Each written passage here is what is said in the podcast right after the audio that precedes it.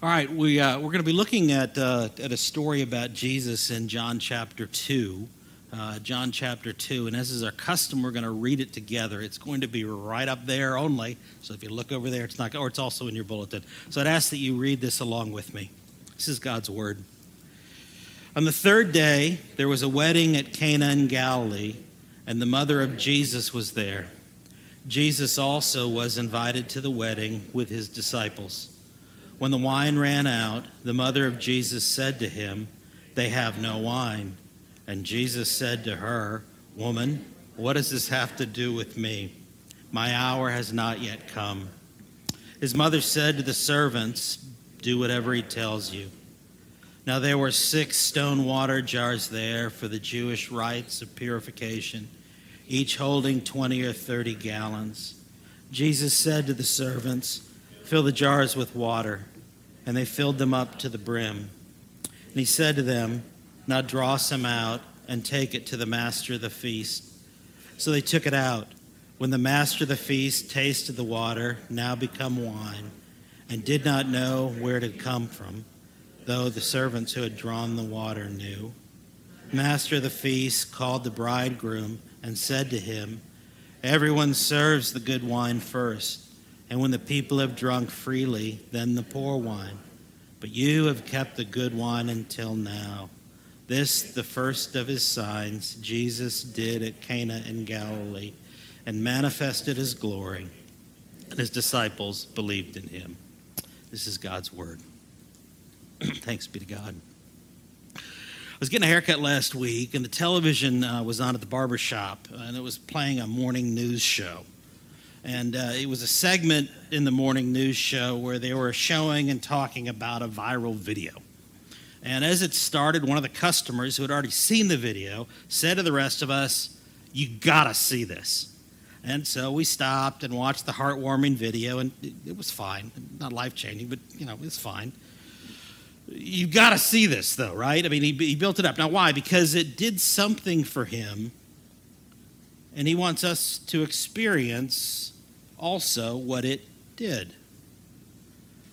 As John starts his gospel, one of the phrases related to Jesus that gets repeated again and again is come and see. It's, it's most often said in the context of one of Jesus' followers telling someone else what Jesus has done.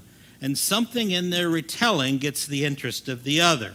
Usually, after hearing the story about Jesus, something like this question follows uh, Is he the one that's going to make sense of my crazy life? And the response is not over promising. It's just, eh, come and see. Uh, the phrase gets repeated enough, it's almost as if John expects us to come with our questions and our uncertainties about who Jesus really is. Is he the one God promised? Can he save me? Can He change me or my situation? Is He the answer to my deepest longings, desires, and needs? Is He the one I've been looking for?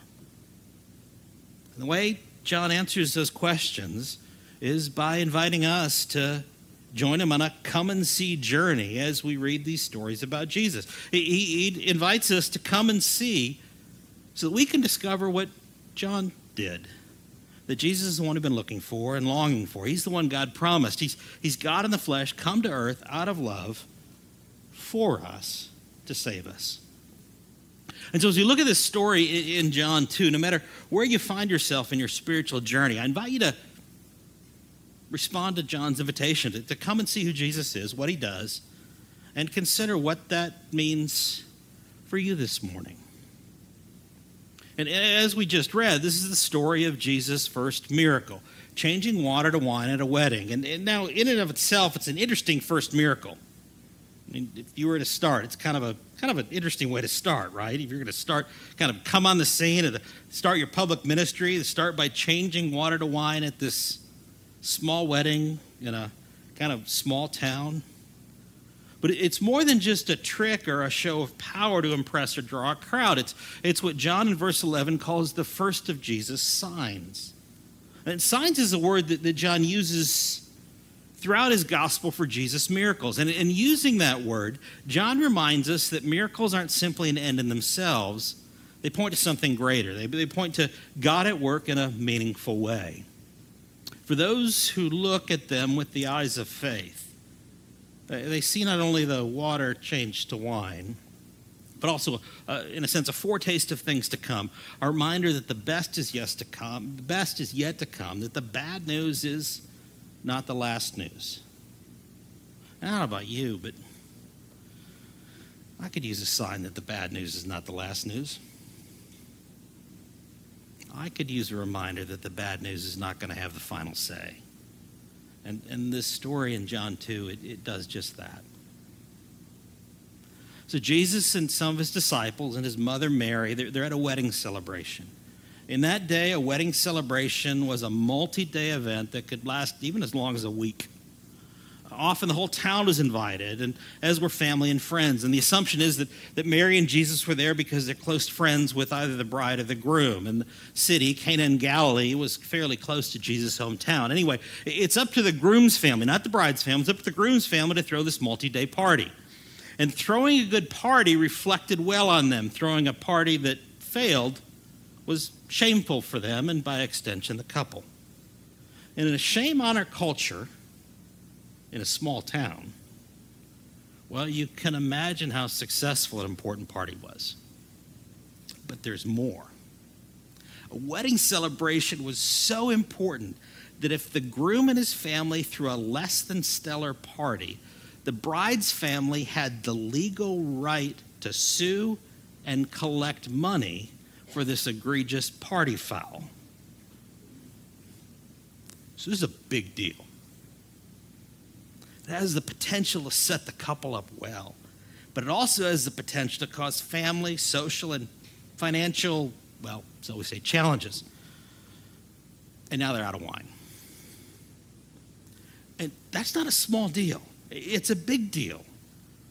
Wine wasn't just an expected part of the celebration. In many ways, it was a central symbolic part. In Psalm 104, we read that wine makes our heart glad, and ancient rabbis said there's no rejoicing save with wine. Now, they aren't saying get drunk to get joy. But they are saying that wine is symbolic. Uh, a celebration with wine is a joyful one. To run out of wine symbolizes more than just shame and liability, it kind of also symbolizes running out of joy. Running out of wine at a wedding party is the kind of mistake that can cost you or others. You haven't done something sinful, but you have done something foolish. It was a mistake, maybe the kind that makes others cringe when they think about, ooh, what's going to happen here? It, it, it's the kind of foolish mistake that causes you to say to yourself something like, How can I be so stupid? Or I'm such a failure. And then you cycle down into shame and despair. How am I ever going to make this right? That's the problem that's on Mary's mind, probably for her friends, in verse 3 when she says to Jesus, They have no wine. The discussion that follows is, is a bit abrupt, and we'll get to that in a moment, but notice what happens. In verse 7, Jesus tells the servants to fill the 20 to 30 gallon jugs to the brim with water, then tells them to draw what was water but is now wine out of the jugs and take it to the master of the feast, kind of the, the, the paid host of the party. The master of the feast tastes it and calls the bridegroom over to congratulate him on his taste in wine not knowing they were out of wine, or the wine he tasted with water was water a minute prior. He says in verse 10 Everyone serves the good wine first, and then when people have drunk freely, freely then the poor wine. But you have kept the good wine until now. So here's what we got. We got Jesus turns water into wine. But he doesn't just turn any wine, he turns it into fine wine. And not just a bottle, we're talking somewhere between 500 and 750 bottles of wine. Okay? What that means is he drops, oh, I don't know, somewhere in the neighborhood of a $100,000 gift on this couple just at the start of their marriage.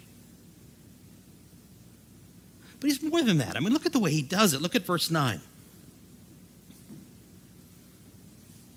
When the master of the feast tasted the water now become wine, and did not know where it came from, he does it quietly. Nobody knows. He didn't stand up and, and say, hey, DJ, hold on a second. As some of you know, we're out of wine. Don't worry, I've got it. Servants, bring in those jars. Bring me a glass. No, bring everybody a glass. Everybody, let's let's swirl, sniff, and, and taste some of the finest wine in all of Galilee. No, no, he, he steps in and does it quietly, removing the couple's shame before they even feel it.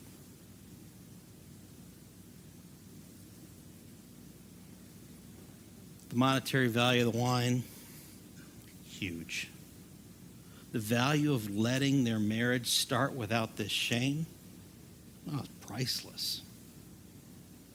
And, and so, as, as we come and see Jesus in this story, we find that he offers us a way out of our failure and shame, one that doesn't require us to deal with it on our own, but instead lets him deal with it. What do I mean by that? Well, maybe actually Taylor Swift can help me explain it. She's got this song, Anti Hero. In the song, she's at her most vulnerable. Uh, she delves into self loathing, her own self loathing, even talking about specifics about some of the things that, that keep her up at night. It's uncomfortably honest, a pretty sad song, all set to a catchy tune, as one of the greatest songwriters of our generation does. But anyway, in the song, she admits her own fault. It's me. Hi, I'm the problem. It's me. And then also talks about kind of the, the, dehumanizing reality that comes with being a female celebrity. Sometimes I feel like everybody is a sexy baby and I'm a monster on the hill. Too big to hang out, slowly lurching toward your favorite city, pierced through the heart but never killed. And as she tries to deal with the seemingly impossible life she's both made for herself and others have, in a way, given her. It seems like she might want to be the tragic hero, but is too far gone to do that. She does the best she can. She endures the worst of what people send her way, and as long as as long as it doesn't, she can endure everything. She says, as long as it doesn't require her to deal with herself. I'll stare directly at the sun, but never in the mirror. It must be exhausting, always rooting for the anti hero. That's no shade at her. It's actually kind of sad. She knows she's never going to quite be enough to please everyone, especially herself. And as best she can see, this is as good as it's going to get. Contrast that with a perspective on a similar life put forth by Bear Rinehart lead singer of the band Need to Breathe, in this song, Who Am I? He writes, Sometimes my bad decisions define my false suspicions. No one should ever love me like you do. Similar to Taylor, Bear says that sometimes his mistakes confirm the worst he believes about himself. Not only is he never going to be enough, he's really, truly unlovable. But rather than trying to distract himself, talk himself out of it, or resign himself to, hey, this is as good as it's going to get, he looks outside himself to God to reset his reality and rehumanize him with divine love. Here's how he explains. He says, While I'm on this road, you take my hand. Somehow you really love who I really am. I push you away, still you won't let go. You grow your roses on my barren soul. Do you hear the difference? The problems are at their core quite similar, the solutions are different. And for those of us who can't write songs, our quick and dirty way of dealing with our failure and shame is either trying to cover it. It was trying to cover it one of two ways either by getting out in front of it, look what I did, lol, or trying to hide or make up for it by lying, trying to fix, or trying to ignore it. And as Taylor so brilliantly and vulnerably explains, it gets exhausting trying to cheer on the anti hero the one who does incredibly heroic things, maybe to make up for what they know they lack, but in the quiet moments struggles to find anything good enough about themselves to celebrate. Believe me, I, I know. It's exhausting, always trying to root for the anti hero. No amount of achievement, no amount of self talk will provide any lasting solution to the feeling of being less than, especially in those moments where I'm more familiar with my failure and the ways that I lack, where my bad decisions define my dehumanizing false suspicions, and I'm certain that I'm unlovable. It's interesting. The, the scriptures are full of stories of outcasts, those who feel like worthless failures. Certain they don't belong because of something about them, something they've done or something done to them. For example, in Isaiah 54, we read this word to those overwhelmed with shame, which is all of us at times. It reads, Fear not, for you will not be ashamed. You will not be disgraced. You will forget the shame of your youth. That begs the question why or how? And the answer there is given in Isaiah 54 Your Maker is your husband.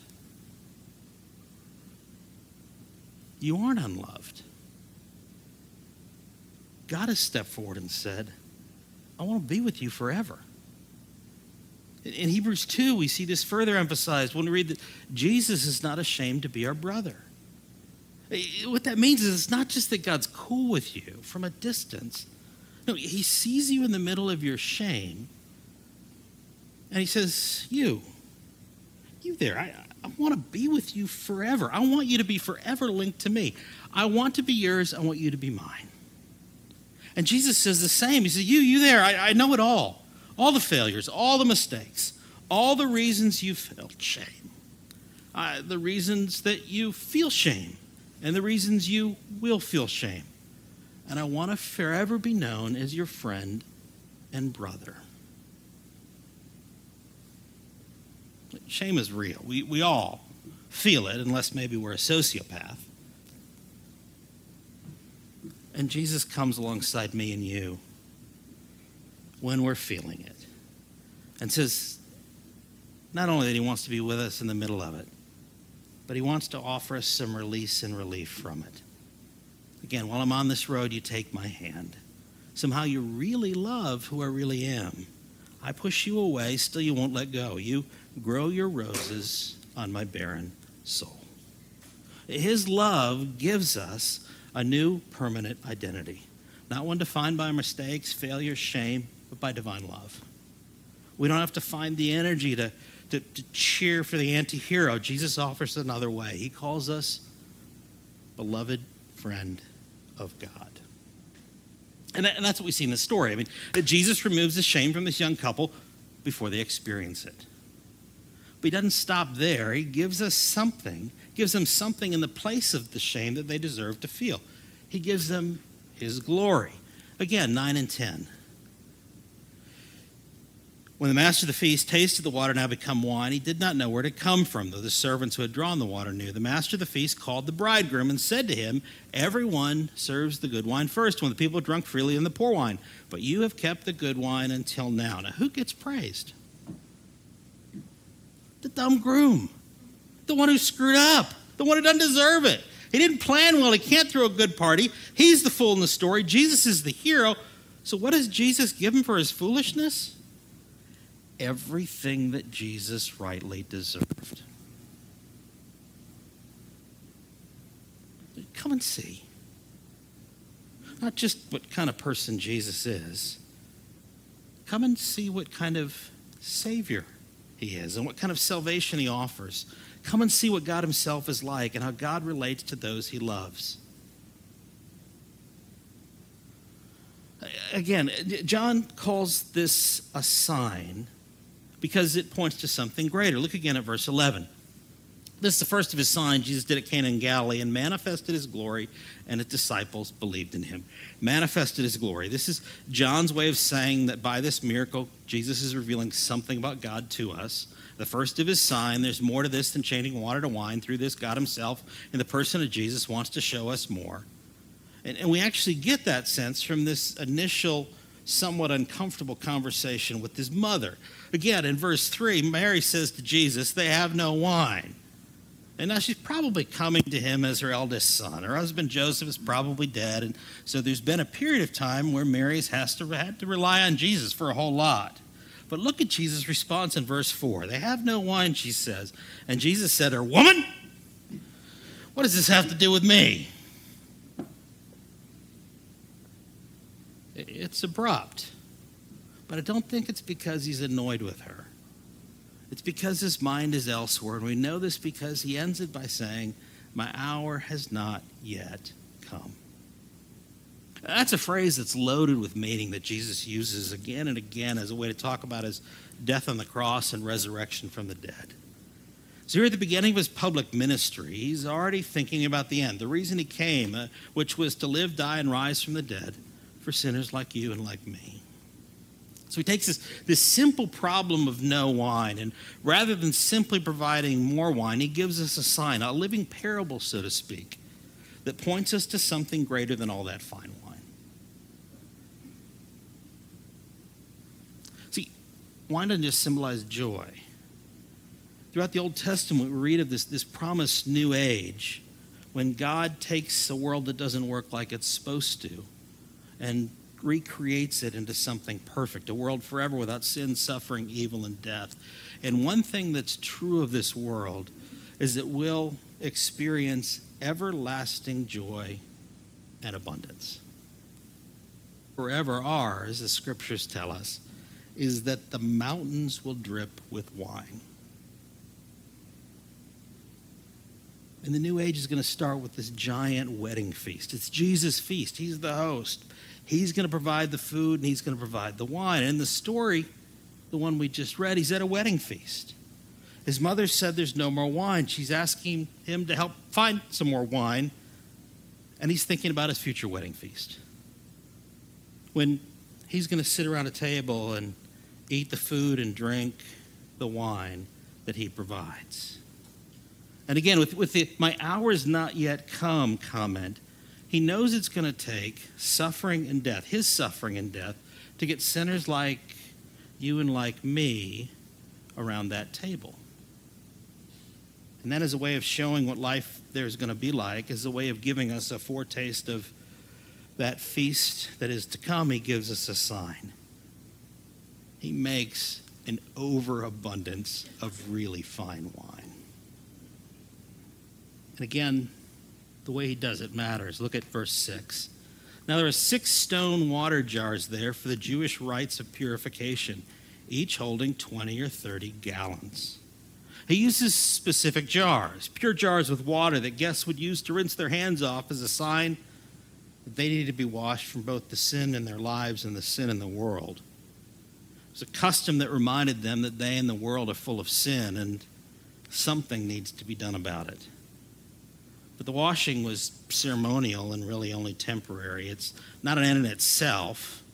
Like wine provides temporary joy, water symbolized temporary cleansing.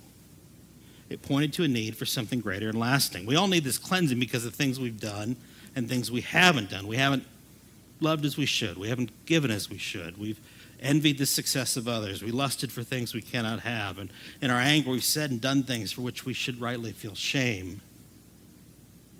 This water is talking about, or the purification is talking about, more than just foolish mistakes. It's talking about willfully doing what God says not to do and willfully not doing what he says to do. And God says that death is the punishment for our sin. And that actually gets us back to the wine. See, at the end of his time on earth, when his hour had actually come, Jesus has a meal with his disciples. He serves them wine, which he says is like his blood poured out for them. And drinking that wine, they are reminded that it will be his blood shed for them. He will die for their sins so God can forgive their sins. To put it another way, this sign of changing the water to wine kind of points to this that, that Jesus is going to provide a new permanent cleansing that the old ceremonial water said that we all need. And, and he's going to do it by what the wine symbolizes his blood poured out for the forgiveness of their sins. And he's going to do this freely out of love for them, for you and for me, just like he did giving the wine to that couple, so that one day we can sit with him at this wedding feast, having been forever cleansed, not by water, but by his very own blood we can sit and drink the best wine with Jesus himself being freed forever, not just from our shame, but also our sin.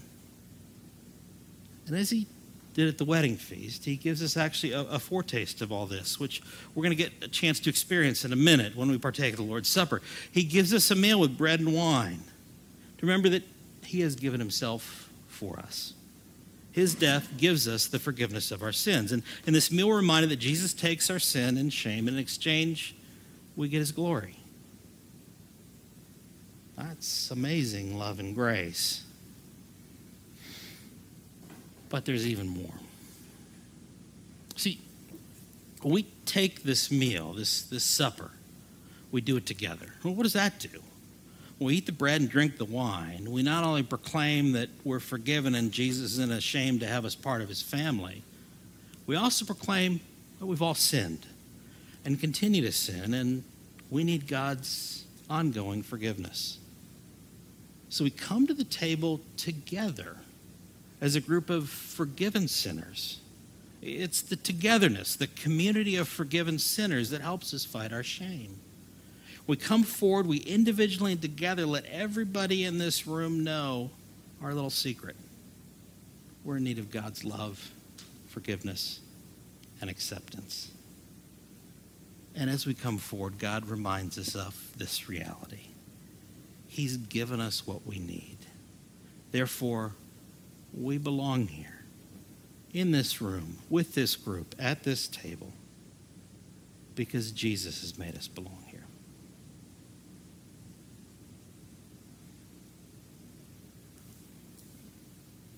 As we come and see this story of Jesus changing the water to wine, as we come and see Jesus manifesting his glory by showing us who God is and how much he loves us, well, we, we can respond like the master of the feast. Good, excellent, pleasant surprise. We can respond like the groom probably did when he found out what happened. What a kind, loving man. Or we can respond like Jesus' disciples. We might not know everything, but we do know this Jesus is the one we've been longing for. Through this sign, Jesus invites us to respond like the disciples, to believe in him as the answer to our deepest longings. Uh, three responses, all related to belief, I want to highlight. One is general for all of us, and then two are applications of this belief. So, so the first is that the right response to Jesus' invitation is demonstrated by his disciples. It's, it's to believe in him, verse 11. Uh, at the end of verse 11, his disciples believed in him. Prior to this story, Jesus invited his disciples to follow him, and they did. And after this sign, they believed in him, and there, there can be a difference between those two things. It's possible to follow and not believe. You see throughout the Gospels, people follow for a time. When Jesus doesn't do or say what they want, they ghost him. Followers like Jesus, they're cool with him. They may even be fascinated by him, like the master of the feast, amazed at what he's provided, or like the groom, thankful for his loving gift. And they're all, they're all good things to feel. But that's not where it ends. If Jesus is to be your Savior, it doesn't mean just follow him or are cool with him. It means you believe in him. It's a belief that he is who he says he is the Son of God and the Savior of sinners, and a belief that you are who he says you are, a sinner in need of a Savior. And even further, it's a belief in him as your Savior. If you're not yet a believer in Jesus, but want what Jesus is offering, then come talk to me after the service. I'd love to talk to you and tell you about what it means for Jesus to love you and claim you as his own. And if you are a believer in Jesus, I think Jesus is inviting you today to respond with faith in two other ways to trust his timing and to trust his goodness. It's interesting. When Mary first approaches Jesus, she does so as his mother. And his response, especially to his mother, seems a little harsh.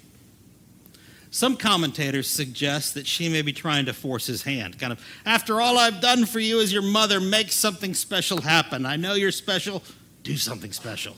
And I don't think that's the case here, but it is a common way that we approach Jesus.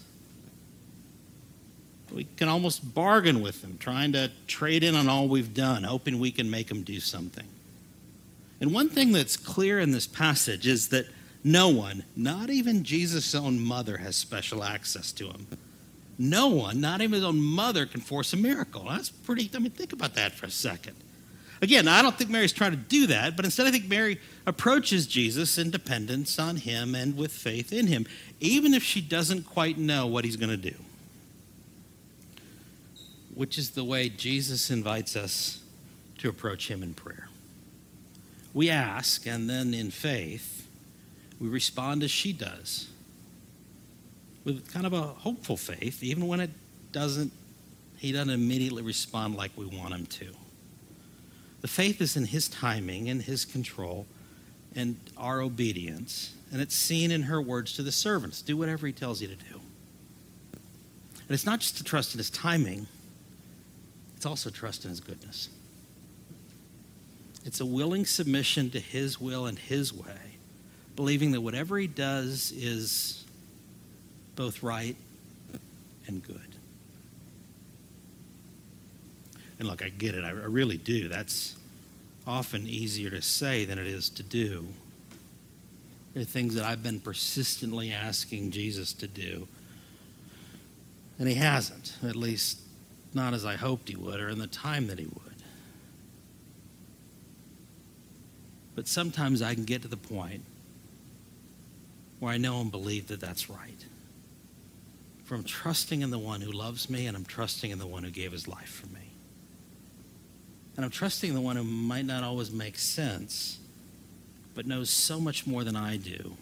And so that means he's not always going to make sense. Even so, he's always with me. He'll always be with me. He'll never leave me. He'll never forsake me. He'll always love me. So the invitation here is to come and see. Come and see that Jesus is inviting you to believe in him, to trust his timing, and to trust his goodness. As we close, let me give you two ways you can see evidence of belief in Jesus in your life. First, it's how you engage with Jesus' gifts, and second, what you do with them. When I was in seminary, my friends and I were fascinated by, by verse 10 and said to him, Everyone serves the good wine first, and when the people have drunk freely, then the poor wine. But you have kept the good wine until now. Why does Jesus provide so much, like 500 to 750 bottles worth? Why does Jesus provide so much wine when many of the guests have already had all they can handle? It's a legitimate question, and I think the answer works actually for all the good things God gives us. Yeah, there are probably over 500 bottles of good wine there, but neither the quantity or the quality of the gift dictate how we engage with it. So, maybe a good question to ask as, as you think about engaging with any of the good gifts God gives you is this Am I reaching or am I receiving? Here's what I mean by that. Am, am I reaching for this to give me something I lack? Or am I receiving it as a gift from God for my joy? That points me to and makes me long for a fuller, more complete eternal joy in the age to come. When you reach, you put your faith in the gift. When you receive, you put your faith in the giver. And so your belief is seen, or your faith is seen, in how you engage with his gifts. And it's also seen in what you do with them. Look, we don't know what the couple did with all the wine. One would hope that the generosity received resulted in generosity shown. But nah, that's not always the case. I mean, I remember 15 years ago, I was pastoring this church, and someone offered me a truck. My first response wasn't thanks, but instead, revealed something ugly on the inside, and it came out like this. That's nice, but yeah, if you give me a truck, everyone in the church is going to ask to borrow it. I know, kind of ugly, isn't it? Which resulted in him rescinding the gift, rightly. Right? It's kind of ugly, selfish thing that kind of makes you cringe. Look, as, as one as ones who have received more than we could ask or imagine, we should be the most generous. Out of love, Jesus has provided for us in abundance, just as he did for the couple at the wedding. Part of that gift is an invitation to generously share with others, even when they've been foolish, out of the abundance that Jesus has given to us. I don't know what that is for you. Maybe it's money, maybe it's possessions, maybe it's your truck if you have one. Maybe it's your expertise. Maybe it's your time, either in giving it or being patient with those who, I don't know, for example, your kids, seem to only thanklessly take it. Regardless, when, when, when you realize that all of life is a gift of grace, you can be free with what you have, knowing you have something greater waiting for you in eternity. And look, it doesn't have to be extravagant to be done in love and faith and with a generous heart. I mean, I'll end with this story. I have a pastor friend in New Orleans who was preaching this passage a, a couple of years ago on the last Sunday before Mardi Gras. COVID had canceled all the fun. Parades were canceled. Even porch parties were canceled. And porch parties are a gathering, kind of an informal gathering, spontaneous gathering of friends and strangers on your front porch to listen to the band that you've hired and have playing in your front yard or sidewalk or wherever. Having lived in New Orleans, I, look, I can affirm the truthfulness of what they say about the people who live there. They're either at a party, recovering from a party, or planning for the next party. So parties are a big deal. So, in addition to everything else that is going on, then, the cancellation of the annual celebrations, including the porch parties, crushed the people who lived there. So, he's walking home after church, having preached a sermon on this story, and he's feeling conviction. He, like the young couple, realized he had received more from Jesus than he could ever ask or imagine. In response, he wanted to give in a way that reflected Jesus' generosity. So he's walking home. He sees the people gathered on their porches without music and without a ton of happiness or much to look forward to, and he feels their kind of their collective sense of loss. And it seems to him, he says, it seems like the parties are never going to start up again. So he heads to the liquor store and he buys all the minis of good whiskey that they have. And he walks the streets, still in his collar, handing out minis to people on their porches. Now, look, don't miss the point, but wonder if you did the right thing. But instead, consider where can my abundance match the needs that I see? And then go in faith and do likewise. Let me pray.